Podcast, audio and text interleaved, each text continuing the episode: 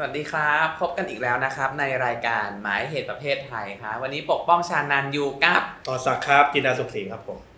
สวัสดีครับพี่ปกป้องสวัสดีครับพี่ต่ออะวันนี้เราจะมาคุยคือแหมเราพูดถึงเรื่องความยุติธรรมอะไรอย่างนี้ใช่ไหมในประเทศ คือเหมือนเราอยู่ในประเทศที่มันไม่ค่อยยุติธรรมเท่าไหร่ แต่พอเราไปมองโลกภายนอกเนี่ย นอกประเทศเราเนี่ยจะเห็นว่าเขาคุยกันเรื่องความยุติธรรมที่มันกว้างมาก เออ มันไปไกลถึงกระทั่งเหมือนว่าพูดเรื่องความยุติธรรมต่อสัตว์แล้วอะอืม ซึ่งเราก็จะเวอร์เวอร์หน่อยว่า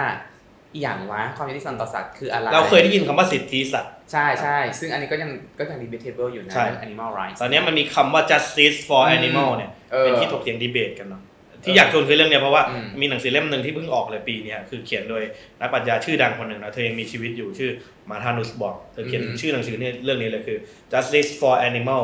our collective responsibility นะอืมความยุติธรรมสำหรับสัตว์ความรับผิดชอบส่วนรวมของพวกเรา อืมเอ่ออะไรอืมอืมอืมก็เลยอยากวันนี้อยากจะชวนคุยเรื่องนี้นะเราก็เป็นคนรักสัตว์กันเอ้ยทั้งคู่นะรักหมาใช่แต่ว่าทีเนี้ยเมื่อกี้ที่พูดก็คือว่าจริงๆไอ้ concept เรื่องความยุติธรรมเนี่ยเราถกเถียงกันมาเป็น 2,000 ปีเนาะตั้งแต่ใช่สมัยกรีกโบราณเนี่ยเพลโตก็พูดอืมเรื่องความยุติธรรมแล้วมีหลายสำนักคิดมาก แต่ส่วนใหญ่เวลาเราพูดเรื่องความยุติธรรมเนี่ย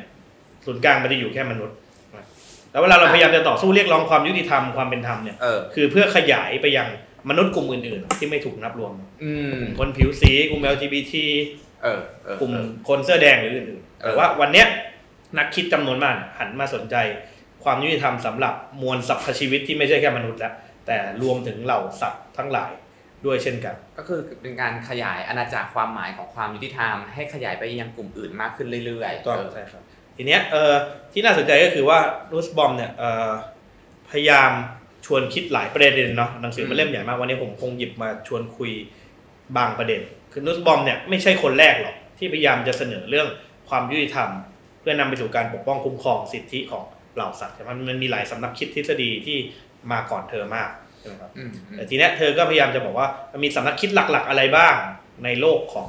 ฝรั่ง ที่เขาถกเถียงเรื่องนี้กันแล้วของเธอเนี่ยเห็นต่างจากไอ้พวกสำนักคิดเหล่านั้นอย่างไรอืมสำนักคิดแรกเนี่ยครับที่อืมพูดเรื่องความยุติธรรมต่อสัตว์เนี่ยแล้วก็ค่อนข้างมีอิทธิพลในหมู่นักเคลื่อนไหว NGO หรือองค์กรจำนวนหนึ่งเนาะแกใช้คำว่า so like us approach คือสัตว์เหมือนเราอะอ่าใช่ไหมครับอ่าเอ่อกลุ่มที่ใช้อันเนี้ยหลักๆ ก็คือเป็นกลุ่มที่เรียกว่า The- the non human rights project เนาะซึ่งฟ้องร้องคดีในนามของสัตว์ที่ถูกล่วงละเมิดเนาะกลุ่มเนี้ยอืมใช้เกณฑ์ว่า สิ่งที่เรียกว่าความยุติธรรมเนี่ยคือเกณฑ์ที่อยู่บนฐานว่าสัตว์ที่ถูกกระทำนั้นนะมีความเหมือน หรือคล้ายคลึงกับมนุษย์อย่างเราเราๆมากน้อยแค่ไหน ก็คือ เช่น ช้างกับโลมาเนี่ยจะเป็นตัวอย่างของสัตว์ที่พี่ปุ๊กอาจจะได้ยินบ่อยๆว่าเฮ้ยเหมือนเราเลยนะ คือหนึ่งมีการรวมกลุ่มกักานรเลี้ยงลูกด้วยนมอ่ามีการใช้ภาษาสื่อสารกันเองในกลุ่มเออมีความสัมพันธ์ทางสังคมที่ซับซ้อน คือมันมีกฎเกณฑ์ภายในของฝูงอืมอืมีระดับสมองซึ่งพัฒนาซับซ้อนใกล้เคียงมนุษย์ใช่ไหมคล้ายกับมนุษย์ที่มีอยู่รวมกันเป็นสังคมมีภาษาที่ใช้สื่อสารมีระบบเหตุผล มีกฎเกณฑ์ที่ใช้กำกับพฤติกรรมของกลุ่มอะไรเงี้ยคือก็จะบอกว่าช้างกับโลมาเนี่ยเหมือนมนุษย์ ดังนั้น จึงต้องได้รับความยุติธรรมและคุ้มครอง เพราะเป็นสิ่งมีชีวิตที่สลับซับซ้อนไม่ต่างจากมนุษย์ อันเนี้ยคือกลุ่ม ที่ใช้แนวคิดความยุติธรรมแบบนี้ แต่ก็เอาก็กลายเป็นว่าเป็น human centric ถูกต้องใช่ นุสบอมถึงไม่เห็นด้วยกับทฤษฎีแบบเนี้ยเนาะอืมแต่เธอไม่เห็นด้วยด้วยหลายเหตุผลแต่ว่า อันหนึ่งก็คือว่าแบบเนี้ยมันคือวิธีคิดแบบจารีตเลย ที่เชื่อว่าธรรมชาติอะมีขั้นบันไดอืมอืมแล้วมนุษย์เราอะอยู่บนสุดของอืมสรรพชีวิต แล้วก็แต่ละอันก็มีลำดับชั้นสูงต่ำนะซึ่งอันเนี้ยก็ได้รับอิทธิพลทางศาสนาแหละที่เชื่อว่ามนุษย์เนี่ยเหนือกว่าสรรพชีวิตอื่นๆ เพราะเหมือนพระเจ้า ก็จะมีดาวินเนาะดังนั้นเวลาบอกว่าช้างโลมาต้องได้รับการปกป้องเพราะเหมือนมนุษย์ ก็คล้ายๆเวลาบอกว่ามนุษย์เหนือกว่าสิ่งที่มีชีวิตอื่น เพราะเราเหมือนพระผู้เป็นเจ้ามอันเนี้ยเธอเลยจึงไม่เห็นด้วยสองคือ พอใช้วิธีคิดแบบเนี้ย มันนับรวมสัตว์น้อยมากเลยครับพี่เออช้างโลมาลิง อาจจะสุนัขหมดแล้ว แล้วก็มันตัดขาดละทิ้งสัตว์อีกมากมายมหาศาลอะเออซึ่งเออถูกกระทำความรุนแรง และภัยคุกคามจากการกระทำของมนุษย์อะแล้วจริงๆ แล้วสัตว์เราอื่นๆเหล่านั้นอะก็มีสติปัญญาหรือรูปแบบพฤติกรรมเฉพาะของตัวเองเออแต่มนุษย์เราไปใช้วิธีการตัดสินว่าแบบไหนฉลาดแบบไหนไม่ฉลาดจากอืมความเหมือนเราอืมใช่ไหมซึ่งอันเนี้ยนุสบอมไม่เห็นด้วย แล้ววิธีคิดแบบเนี้ยมันก็ให้ภาพธรรมชาติที่เธอเชื่อว่ามันผิดอะคือมนุษย์ไปเชื่อว่าธรรมชาติมีลำดับชั้นของสิ่งมีชีวิตอืมในแนวดิ่ง เธอบอกว่าจริง ๆ แล้วสิ่งมีชีวิตแต่ละประเทศประเภทเนี่ยมีลักษณะเฉพาะของตัวเองอ๋อ เราไม่ควรไปจัดลำดับชั้นของสิ่งมีชีวิตในแนวดิ่งแบบที่เราเชื่อตามทฤษฎีดาร์วิน ตามทฤษฎีขั้นบันไดตามทฤษฎีทางศาสนาอะไรต่างๆนานาเราควรสัมพันธ์และ respect ชีวิตแต่ละสปีชีส์ชีวิตแต่ละสายพันธุ์ ในแบบที่มันเป็นของมัน โดยไม่ต้องไปจัดลำดับว่าแบบไหนสูงกว่าแบบไหนอะมนุษย์เราอาจจะมีความสามารถทำได้หลายอย่างมากกว่าสัตว์อื่น แต่นั่นไม่เท่ากับว่าเราเหนือกว่าเขาอะในเชิงคุณค่าใช่อันนี้คือแบบที่หนึ่งว่าทฤษฎีว่าสัตว์เหมือนเรานุสบอกไม่อืมไม่เห็นด้วย อีกแบบหนึ่งซึ่งผมเคยพูดไปแล้วเมื่อตอนเราคุยกันเรื่องวีแกนเนาะอ่าฮะคือทฤษฎีกลุ่มที่เรียกว่าพวกอัตถประโยชน์นิยมอ๋อพวก utilitarian approach ได้นักคิดสำคัญที่มีชีวิตอยู่ก็คือปีเตอร์ซิงเกอร์ซึ่งเป็นผู้รณรงค์สำคัญของการกินวีแกนใช่ไหมเบเจเทเรียนทั้งหลาย แล้วก็ในอดีตคนชื่อดังก็อาจจะเป็นจอห์นสตูวัตมิลอาจจะพี่อาจจะเคยได้ยินคนชื่อนี้ หรือเจเรมี่เบนแทมคนเนี้ยคือนักคิดหลักๆ ของสำนักนี้เลย เกณฑ์ตัดสินความยุติธรรมที่เป็นหัวใจของไอ้สำนักเนี้ยก็จะต่างจากไอ้พวกแรกพ วกเนี้ยเชื่อว่าแบบไหนยุติธรรมหรือไม่ยุติธรรมเนี่ยชี้ตัวชี้วัดสำคัญคือเรื่อง suffering เออหรือความเจ็บปวดอืมถ้าชั่งน้ำหนักแล้ว suffering มากกว่า pressure คือความเจ็บปวดมันมากกว่า ความสำราญใจความพึงพอใจอะไรอย่างเงี้ยแบบเนี้ยถือคือสิ่งที่ไม่พึงปรารถนาไม่ไม่เป็นธรรมแล้วแล้วเขาเชื่อว่าสัตว์ทั้งหลายเนี่ยมีความรู้สึกในการเจ็บปวด รับรู้สัมผัสทรมานตายเนี่ย เหมือนมนุษย์ แล้วดังนั้นมันถึงใช้เกณฑ์เรื่องความเจ็บปวดในการตัดสินความไม่ยุติธรรมต่อสัตว์ได้ แล้วสำนักคิดเนี้ยก็พยายามจะบอกว่าเราต้องปกป้องความยุติธรรมให้สัตว์นะ เพราะสัตว์อยากเป็นอิสระจากความเจ็บปวดอืมทุกประเภทอะไม่ว่าสัตว์ประเภทไหนก็ตามมีความซับซ้อนรูปแบบพฤติกรรมต่างกัน ไม่มีประเภทไหนอยากได้รับการทรมานจากความเจ็บปวดทางกายภาพเลยอืมแต่นุสบอมบอกว่า ดังนั้นสำนักเนี้ยก็เลยรณรงค์เพื่อเคลื่อนไหวต่อต้านการทารุณกรรมทรมานสัตว์เนาะ โดยเอาเรื่อง suffering หรือความเจ็บปวดทรมานทางกายเป็นตัวตั้งใช่ไหมแต่นุสบอมก็ไม่ค่อยเห็นด้วยกับสำนักคิดนี้เท่าไหร่ โอเค ก็ดีแหละ เพียงแต่ว่า เธอบอกว่าทฤษฎีแบบเนี้ยมันลดทอนความซับซ้อนของชีวิต คือหมายถึงว่าแน่นอนมนุษย์ หมาลิงแมวไม่ต้องการความเจ็บปวด แต่นั่นเป็นแค่หนึ่งมิติที่พื้นฐานแต่จริง ๆแล้ว มันมีคุณลักษณะอื่น ๆ ที่ชีวิตหนึ่งหนึ่งจำเป็นหรือต้องการ เพื่อให้มีชีวิตที่ดีในแบบของตัวเองอืมคือการที่บอกว่าคนคนหนึ่งไม่เจ็บปวด ไม่ได้เท่ากับชีวิตนั้น มันรุ่มรวย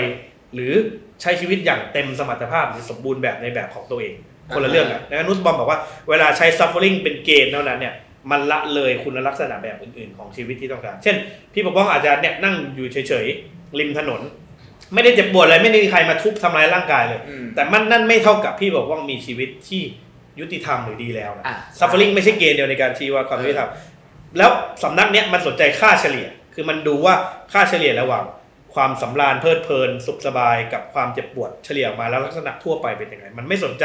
ลักษณะเฉพาะของแต่ละสปีชีส์แต่ละสายพันธุ์ แต่ละสัตว์ของแต่ละประเภท คือเขาบอกมันจะไปสนใจเรื่องค่าเฉลี่ยและ suffering มากเกินไปจนมองไม่เห็นลักษณะอันซับซ้อนของรูปแบบชีวิตประเภทต่างๆ เธอบอกอันเนี้ยคือสองสำนักหลักๆ ที่ใช้ดีเฟนเรื่องความยุติธรรมให้กับสัตว์ในหมู่นักคิดต่างๆ ซึ่งเธอไม่ค่อยเห็นด้วย ทีเนี้ยเออเธอก็มีทฤษฎีในแบบของเธอแหละที่เธอพยายามจะอืมเสนอในบทความเอ่อหนังสือของเธอเล่มนี้เนาะงั้นเดี๋ยวให้ต่อสักพักก่อนดีกว่า แล้วกลับมาคุยกันต่อว่า แนวความคิดทฤษฎีของนางเนี่ยอืมเป็นยังไงครับ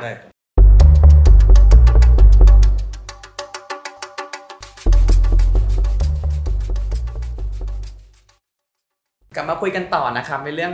ความยุติธรรมของสัตว์ครับเนาะต่อสัตว์ด้วย ก็คือว่า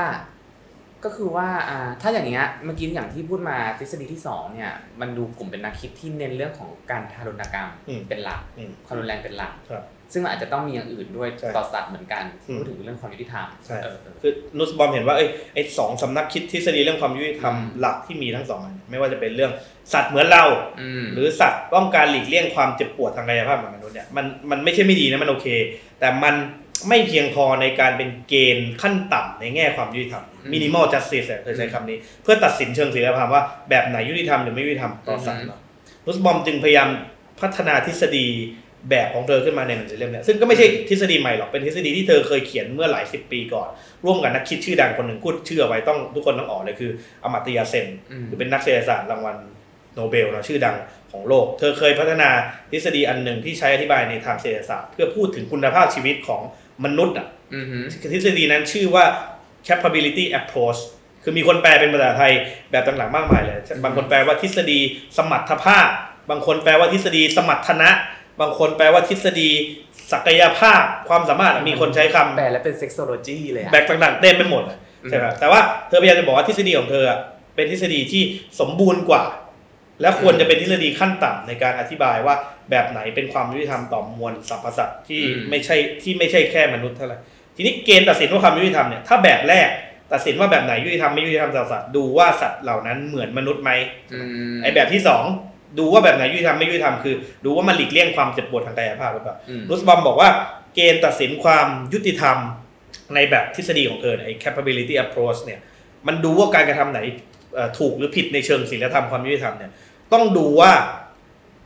สัตว์หรือสิ่งมีชีวิตหนึ่งหนึ่งอะมันได้รับโอกาสหรือเงื่อนไขให้ชีวิตในแบบนั้นอะเธอใช้ภาษาอังกฤษนะคำเนี้ยคือ flourish flourish อ่าคือมันรุ่มรวยรุ่งเรือง เจริญเติบโตไปเต็มสมรรถนะอือหือในแบบที่รูปแบบชีวิตนั้นๆอะ มีอยู่หรือเปล่า เดี๋ยวเดี๋ยวจะขยายความให้ฟังอืมพูดง่ายคือรูปแบบชีวิตหนึ่งหนึ่งอะมันมีองค์ประกอบต่างกัน สปีชีส์ที่หนึ่งสปีชีส์ที่สองมีรูปแบบชีวิตต่างกัน แต่ละสปีชีส์มีเงื่อนไขเฉพาะที่ทำให้แต่ละชีวิตดำเนินไปอย่างเต็มศักยภาพ เต็มสมรรถนะเนี่ยไม่เหมือนกันอืมเอ่อการมีชีวิตที่ดีในแบบ capability approach เนี่ยคือ ต้องอยู่ในสังคมหรือระบบนิเวศที่เอื้อให้มิติต่างๆ ในชีวิตอะมันใช้ไปได้อย่างรุ่มรวยหรือเต็มศักยภาพยกตัวอย่างเช่น ถ้าชี้วัดว่ามนุษย์มีชีวิตที่ดีไหมเศรษฐศาสตร์กระแสหลักจะวัดจากอะไร ดู GDP อืมอืมนุสบอมบอกว่าดูแค่ GDP นะไม่เห็นตัวมนุษย์จริง ๆ ในชีวิตว่าเขามีชีวิตที่ดีในในครบแบบที่มนุษย์ทุกคนจะเป็นหรือเปล่ามนุษย์บอมบอกว่า คุณมูลค่าทางเศรษฐกิจเป็นตัวชี้วัดหนึ่งแต่ไม่เพียงพอ คุณต้องไปดูว่าหนึ่งเขามีชีวิต ในในเชิงสุขภาพเป็นอย่างไรใช่ไหมสองเขามีสุขภาพจิตอย่างไรอืมสามเขามีความสัมพันธ์กับคนอื่น ๆ ในสังคมอย่างไรบ้างใช่ไหมสี่การสื่อสารอะเขามีความสามารถในการเข้าใจการสื่อสารของคนอื่นไหมหรือถูกไม่ได้รับการอบรมกล่อมเกลาให้เข้าใจการสื่อสารคนอื่นมีการละเล่นกับคนอื่น หรือสัตว์อื่น หรือสิ่งมีชีวิตรูปแบบอื่น หรือคนอื่นในสังคมได้ไหมคือเหล่านี้เป็นมิติที่ทำให้ชีวิตหนึ่งหนึ่งมันมีความซับซ้อนมากว่ามนุษย์คนหนึ่งเพื่อที่จะมีชีวิตซึ่งมัน flourish อะรุ่มรวยอ่ามันมีแค่เงินในกระเป๋าไม่พอใช่มันมีแค่ไม่ถูกความเจ็บป่วยอย่างเดียวไม่พอละมัน need condition อื่นๆเข้ามาเติมเต็มเพื่อให้ชีวิตหนึ่งหนึ่งรุ่มรวยนุสบอมบอกเหมือนกัน ถ้ามนุษย์มีหลาย condition เพื่อจะทำให้ชีวิตเป็นชีวิตที่ดีได้ สัตว์แต่ละประเภท แต่ละสายพันธุ์มีมิติความต้องการเพื่อตอบสนองต่อสมรรถภาพในชีวิตเนี่ยเช่นนั้นไม่เหมือนกันเลยอืมบางสายพันธุ์อาจจะต้องการการรวมกลุ่มเป็นสังคมบางสายบางสายพันธุ์ไม่ต้องการเนาะมีความต่างอืมบางสายพันธุ์ต้องการพื้นที่ในการเคลื่อนไหวเพื่อทำให้ตัวเองมีชีวิต บางสายพันธุ์ต้องการการละเล่นหรือมีปฏิสัมพันธ์กับสายพันธุ์อื่น ๆ ซึ่งอันเนี้ยจะไม่มีกฎตายตัวเนาะ สายพันธุ์ที่หนึ่งสายพันธุ์ที่สองสายพันธุ์ที่สามอาจจะมีความต้องการเพื่อให้ชีวิตของตนเองเป็นชีวิตที่รุ่มรวยต่างกัน มีตัวอย่างอันหนึ่งเออที่เธอยกในความยุติธรรมแบบ capability approach แกบอกว่ามันมีโครงการอันหนึ่งเป็นโครงการโซน่าของกองทัพเรือสหรัฐอือหือถูกฟ้องร้องและถูกศาลตัดสินว่าผิดกฎหมาย เพราะไปรบกวนพฤติกรรมการใช้ชีวิตของวานในทะเลอืมทีนี้ถ้าพี่บอกว่าคิด เรื่องความยุติธรรมในเกณฑ์แบบไอ้สำนักที่สองอะอัตราประโยชน์นิยม ว่าสิ่งเนี้ยยุติธรรมไหมโครงการโซน่าเนี่ยคำตอบก็คงจะเป็นไม่อะเพราะมันไม่ไปก่อให้เกิดความเจ็บปวดทางกายภาพอะไรแก่วานเลยนะไม่มีการไปล่าวาน ไม่มีการไปเอาฉมวกแทงวาน ไม่มีการยิงปืนใส่วานไปใส่วานเลยsuffering ไม่เกิด แต่ถามว่าทำไมมันไม่ยุติธรรมอะอืมคำตอบก็คือว่าเพราะศาลพอลงไปดูรายละเอียดพบว่าตัวโซนาร์เนี่ยมันไม่ใช่แค่ ไม่ได้ทำความรุนแรงต่อวาฬเนาะแต่มันไปรบกวนรูปแบบการใช้ชีวิตของฝูงวาฬอ๋อเช่น มันไปรบกวนวงจรการสืบพันธุ์พอเจอโซนาร์ปุ๊บคราวเนี้ยระบบการสืบพันธุ์รวนแล้วแปลว่าก็จะสูญเสี่ยงต่อทำให้ประชากรวาฬลดลงเออหรือสูญพันธุ์ใช่ไหมมันไปรบกวนเส้นทางว่ายน้ำอพยพอ๋อสัตว์หลายประเภทใช้ระบบคลื่นอ่าฮะเสียงใต้น้ำในการเดินทางในการกำหนดทิศทางการเดินทางเหมือนกัน ระบบโซน่าเนี่ยเป็นรบกวนคลื่นเสียง สัญชาตญาณของมันหมดเลย มันทำให้การเดินทางอพยพเนี่ยผิดเพี้ยนไปหมด ก็จะจะพบวานหรือปลาบางประเภทที่เกยตื้นตายมหรืออื่นๆใช่ไหมตัวโซน่าโดยตัวมันเองไม่ได้ทำให้เกิดความเจ็บปวดทางกายภาพแต่นำไปสู่ความตายหรือลดจำนวนประชากร หรือไปก่อให้เกิดความตึงเครียดทางอารมณ์ของวานได้ยากละใช่ทีเนี้ยพอสารลงดูรายละเอียดสารก็บอกว่าเนี่ยโซน่าเนี่ยมันครบต่อรูปแบบชีวิตของวานอืมมากๆเลยตัดสินว่ามันผิดกฎหมาย อืมนุสบอมอันเนี้ยเป็นหนึ่งตัวอย่างว่าเวลาพูดถึงทฤษฎีความยุติธรรมแบบ capability approach เนี่ยมันไม่ได้ดูแค่ว่าสัตว์นั้นเหมือนเราไหมอะมันไม่ได้ดูแค่ว่าไอการกระทำนี้ของมนุษย์เอาไปสร้าง suffering ให้สัตว์หรือเปเอาล่าสัตว์เป็นประธานเอาสัตว์เป็นประธานอืมแล้วดูว่าในสปีชีส์เหล่านั้นเนี่ยอืมมีองค์ประกอบใด ๆ บ้าง ที่จะทำให้รูปแบบชีวิตของสัตว์เหล่านั้นอะมัน flourish อะอืมมันรุ่มรวย และสมบูรณ์ในแบบที่มันเป็นเนอะซึ่งอันเนี้ยเธอยอมรับจริง ๆ ว่านั่งเทียนคิดไม่ได้นะ จำเป็นต้องอาศัยรีเสิร์ชในทางวิทยาศาสตร์ ใช่ นักวิจัยพวกนักศึกษา zoology อะไรทั้งหลายเนี่ยใดๆจำเป็นต้องเข้ามาเติมเต็มในส่วนเนี้ยมหาศาลมากเธอบอกเธอเขียนหนังสือเล่มเนี้ยเธอไม่ได้อ่านในงานปรัชญาทฤษฎีอะเธออ่านหนังสือนักวิทยาศาสตร์ เธออ่านงานวิจัยเรื่องวานเรื่องอะไรต่างๆลูกสาวเธอที่เสียชีวิตไปอะอืมได้เป็นแรงบันดาลใจให้เธอเขียนหนังสือเล่มนี้เพราะลูกสาวเธอเคลื่อนไหวในเรื่องสิทธิเกี่ยวกับวานนะครับอะไรอย่างเงี้ยแต่ว่าเธอบอกว่างานที่เธอพยายามจะทำเนี่ยนอกจากพยายามจะสร้างคอนเซนแซสใหม่ให้คนคิดถึงเรื่องความยุติธรรมต่อสัตว์ ในรูปแบบที่มันซับซ้อนและเคารพรูปแบบชีวิตมากขึ้นเนี่ยเธอทำลำพังคนเดียวไม่พอ นักสังคมศาสตร์ทำลำพังไม่พอใช่มันนิดงานของนักวิทยาศาสตร์อืมคนอนุรักษ์พันธุ์สัตว์หรือผู้ที่มีความเชี่ยวชาญในชีวิตรูปแบบชีวิตสัตว์แต่ละประเภทอ่าอยู่ฮะเหมือนกัน พอพูดถึงเรื่องความยุติธรรมแล้วอะเราเริ่มสงสัยว่าถ้าอย่างเงี้ยจะมีองค์กรหรือหน่วยงานใดที่มีความชอบธรรมในการที่จะฟ้องร้องเรียกร้องแทนสัตว์เหล่านั้นอืมอันนี้ก็น่าสนใจเพราะว่านุสบอมก็บอกถ้ามีคนโต้แย้งนะ สัตว์จะมาเข้าสู่กระบวนการยุติธรรมตามกฎหมายได้ยังไงในเมื่อสัตว์ไม่มีเอเจนซี่เอออะมีคนโต้แย้งอย่างนี้ สัตว์ไม่สามารถมายืน ยื่นฟ้องเอกสารต่อศาลต่อผู้พิพากษาได้ว่าฉันถูกล่วงละเมิดนี่นู่นนั่นนี่ใช่ไหมเอ่อว่าตัวเองถูกกระทำอย่างไม่ยุติธรรมนุสบอมบอกว่าใช่สัตว์ไม่สามารถเดินไปขึ้นศาลได้อืมมนุษย์อะทำได้ แต่ไม่ใช่มนุษย์ทุกทุกคนที่ทำแบบนี้ได้ใช่ไหมอืมอืมมันมีมนุษย์จำนวนไม่น้อยที่ไม่สามารถเข้าสู่กระบวนการยุติธรรมหรือไปฟ้องร้องได้ตัวเองอือหือเช่นเด็กอ่า ที่ยังไม่บรรลุนิติภาวะหรือเด็กที่ไม่ยังไม่สามารถพูดพัฒนาพูดจาการสื่อสารในเด็กที่ยังเล็กมากๆเนี่ยอ่าฮะหรือผู้มีภาวะพิการทางสมองอืมอืมหรือคนแก่ซึ่งอายุเยอะแล้วมีอาการป่วยหรืออะไรบางอย่างที่ทำให้เคลื่อนไหวไม่ได้สื่อสารลำบาก คือมีมนุษย์ที่มีปัจจัยเงื่อนไขจำนวนไม่น้อยบนโลกเนี่ยอืมที่อาจจะถูกล่วงละเมิดทางสิทธิ ทางร่างกายทางความยุติธรรมแต่เขาไม่สามารถแสดงเอเจนซี่ของตัวเอง ไปฟ้องร้องในชั้นศาลได้อืมนุสบอมบอกว่าในเซนส์แบบเนี้ยมีมนุษย์ที่ทำหน้าที่เป็นตัวแทนทางกฎหมายอะให้กับคนเหล่านั้น แล้วทำไมสัตว์จะไม่สามารถมีองค์กรหรือมนุษย์ที่ทำหน้าที่เป็นตัวแทนทางกฎหมายได้ล่ะอืมซึ่งที่ผ่านมาแน่นอนมันไม่ใช่ว่านุสบอมเขียนหนังสือเล่มนี้แล้วไม่เคยมีองค์กรไหนทำเลยหรอกอืมมันมีองค์กรจำนวนมากที่อืมพยายามทำหน้าที่เหล่านี้มีกลุ่ม NGO จำนวนมากที่พยายามทำหน้าที่แทนสัตว์ ในการเป็นตัวแทนทางกฎหมาย เพื่อยื่นฟ้องต่อศาลในประเทศต่างๆนะเพื่อดำเนินการยุติธรรมให้เกิดแก่สัตว์เหล่านี้ เช่นตัวอย่างกลุ่มเอ่อ National Natural Resources Defense Council ก็คืออ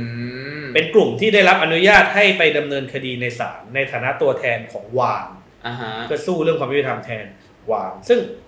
รุสบอมก็บอกเนี่ยมีตัวอย่างเยอะแยะเต็มไปหมดแล้วเธอก็บอกว่าแบบนี้ชอบทำคือเธอพยายามจะเถียงกับพวกกลุ่มที่บอกว่าทำไม่ได้ แต่จริงๆคือเธอบอกว่ามันทำได้ด้วยหลักคิดแบบนี้แต่เธอก็ยอมรับจริงๆว่าหนึ่งมันไม่ใช่เรื่องง่าย เพราะว่าหลาย ๆ ครั้งมันเป็นเรื่องที่ต้องอาศัยความร่วมมือในระดับ global อะมันยังมีข้อจำกัดทางกฎหมายอืมมันมีข้อจำกัดเรื่องพื้นที่อะทะเลบางที่เกิดในทะเลที่ไม่มีความชัดเจน หรือบนอากาศคือมนุษย์มันล่วงละเมิดสัตว์ในทุกที่อะในดินอืมในน้ำในทะเลอืมในอากาศในทุกที่มันมีปัญหาในเชิงกฎหมายที่อาจจะยังไม่มีความสมบูรณ์มากนัก แล้วบางครั้งมันข้ามเส้นพรมแดนของรัฐด้วยมันมีปัญหาเชิงเทคนิคที่ต้องอาศัยคนที่มีความรู้ความเชี่ยวชาญ เฉพาะที่จะไปดีเฟนต์ประเด็นเหล่านี้แทนสัตว์ได้ ต้องมีความอินด้วยนะใช่ไหมเออแล้วก็ต้องการผู้พิพากษาที่มีความเข้าใจประเด็นเหล่านี้มคือถึงแม้มีองค์กรทำหน้าที่ตัวแทนมีกฎหมายที่พร้อมรับอะแต่ถ้าผู้พิพากษายังคิดด้วยโหมดความยุติธรรมแบบที่ว่าเฮ้ยความยุติธรรมเป็นเรื่องของมนุษย์เท่านั้นอ่าฮะหรือ มองความยุติธรรมอะแต่ว่าไม่เห็นความซับซ้อนของรูปแบบชีวิตที่อืม แต่ละชีวิตมีความต้องการ เพื่อมีชีวิตที่ดีไม่เหมือนกันเนี่ย อ่าฮะ ความยุติธรรมก็อาจจะไม่เกิดกับสัตว์ก็ได้ เรื่องเนี้ยสำหรับเธอมันจึงไม่ใช่เรื่องง่ายนะเธอเขียนเพื่อชวนคนให้ฉุกคิด แล้วก็เธอบอกมันมีทั้งระยะสั้นระยะยาวระยะสั้นก็อาจจะเป็นว่าต้องหยุด suffering เธอก็เห็นด้วยกับไอ้แบบที่สองในในแง่นี้เนาะอืม ต้องหยุด suffering ของสัตว์โดยเร่งด่วน อืม โรงงาน การทารุณกรรมสัตว์ในแง่อุตสาหกรรมผลิตอาหารหรืออื่นๆที่มีการทารุณกรรมสัตว์อะทั้งหมดเนี้ยหยุดได้ทันทีอะด้วยรูปแบบกฎหมายด้วยด้วยองค์กรของรัฐ หรือองค์ NGO ที่เข้าไปทำแต่ในระยะยาวอะเพื่อสร้างความยุติธรรมของสัตว์มันนิดกลุ่มคนความพยายาม นักกฎหมาย นักวิทยาศาสตร์ นักคิดทางสังคม รัฐบาล องค์กร เอกชนอืมที่ต้องร่วมมือกัน แล้วก็เพื่อทำให้ความยุติธรรมของสัตว์มันกลายเป็นวาระหนึ่งสำคัญของโลก ไม่ใช่แค่พูดเรื่องความยุติธรรมต่อ มนุษย์ใน